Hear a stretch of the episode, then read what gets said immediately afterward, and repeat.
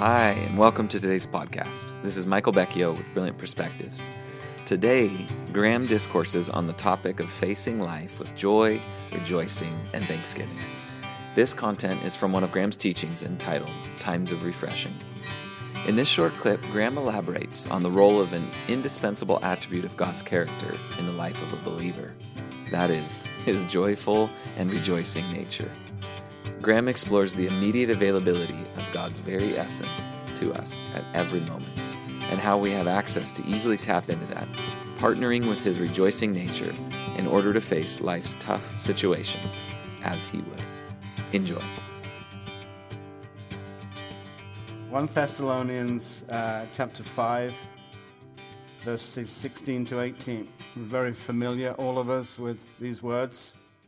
Rejoice always Pray without ceasing. In everything, give thanks. For this is God's will for you in Christ Jesus. Now, the will of God is always tied into his nature because his avowed intention is to absolutely make you like him. So we're all made in his likeness. Therefore, no matter what is occurring in our life, the um, opportunity to become like God is always instantly, immediately, constantly available to us. If you're in distress, you're going to learn how to be like God in those moments. If you're facing opposition, you can face it learning how to be like God during opposition. It doesn't matter what the situation is, the ability to become like Jesus is always open and available to each one of us. And sometimes uh, the situations around our life are actually dictating to us what God wants to be for us and what we can actually be in Him. In that way, I think if we adopt that way of thinking,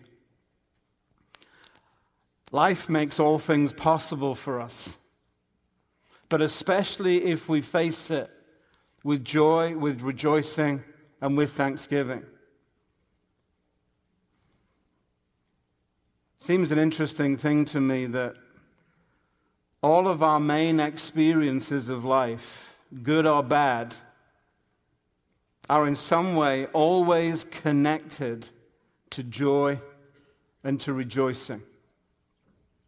This passage teaches us that when you rejoice, your ability to pray increases dramatically. Because prayer is always sandwiched in celebration.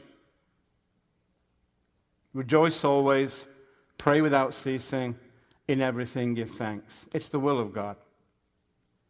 Why is it the will of God? It's because that rejoicing prayer sandwich makes everything possible open and available to us. Joy and rejoicing are rooted in God's presence. Actually, they're rooted in his persona, in who he is, in how he is known in heaven. The fruit of the Spirit is the character and the nature of God made available to each one of us. We're all in the business every day of learning to become Christ like today. Such a delightful reality. The fact that you can come face to face with very hard situations and genuinely rejoice and give thanks right in the midst of them. that is, that is no exaggeration. That is how we can and ought to live in Christ. We have access to this at every moment, and when we partner with it, we increasingly take on more and more of our Father's character and nature. It's so good. Of course, this doesn't necessarily come easy to us at times to take on that hard posture. Yet I've noticed in my own life that when I respond rather than merely react to hard situations, and I engage the perspective of heaven instead of being stuck listening to my own thoughts, there's a release and a lightness waiting for me. Suddenly, crashing waves become still waters. Stormy winds are silenced. and I'm able to not just hear, but feel the very grounding voice of Jesus beckoning me to reconsider with his eyes. Before I know it, I find myself responding to an obstacle with his very own heart and mind, which is gloriously brighter, more hopeful, and more restful. From there, it becomes easy to let go, and instead of fear and worry, I put on garments of praise at thanksgiving. Sometimes I sing my rejoicing in a simple tune, something like this Rejoice always and pray without ceasing. In everything give thanks. I rejoice, I rejoice, I rejoice in you. I'm so grateful for everything you do.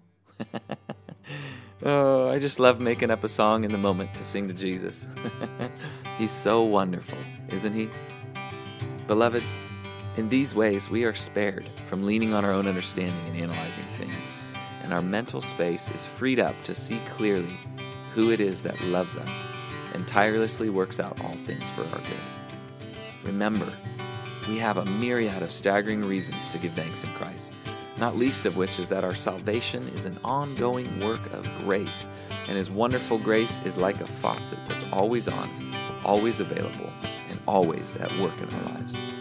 He is able to do exceedingly more than we could ever ask for or imagine in all circumstances. Praise, praise be to his name forever.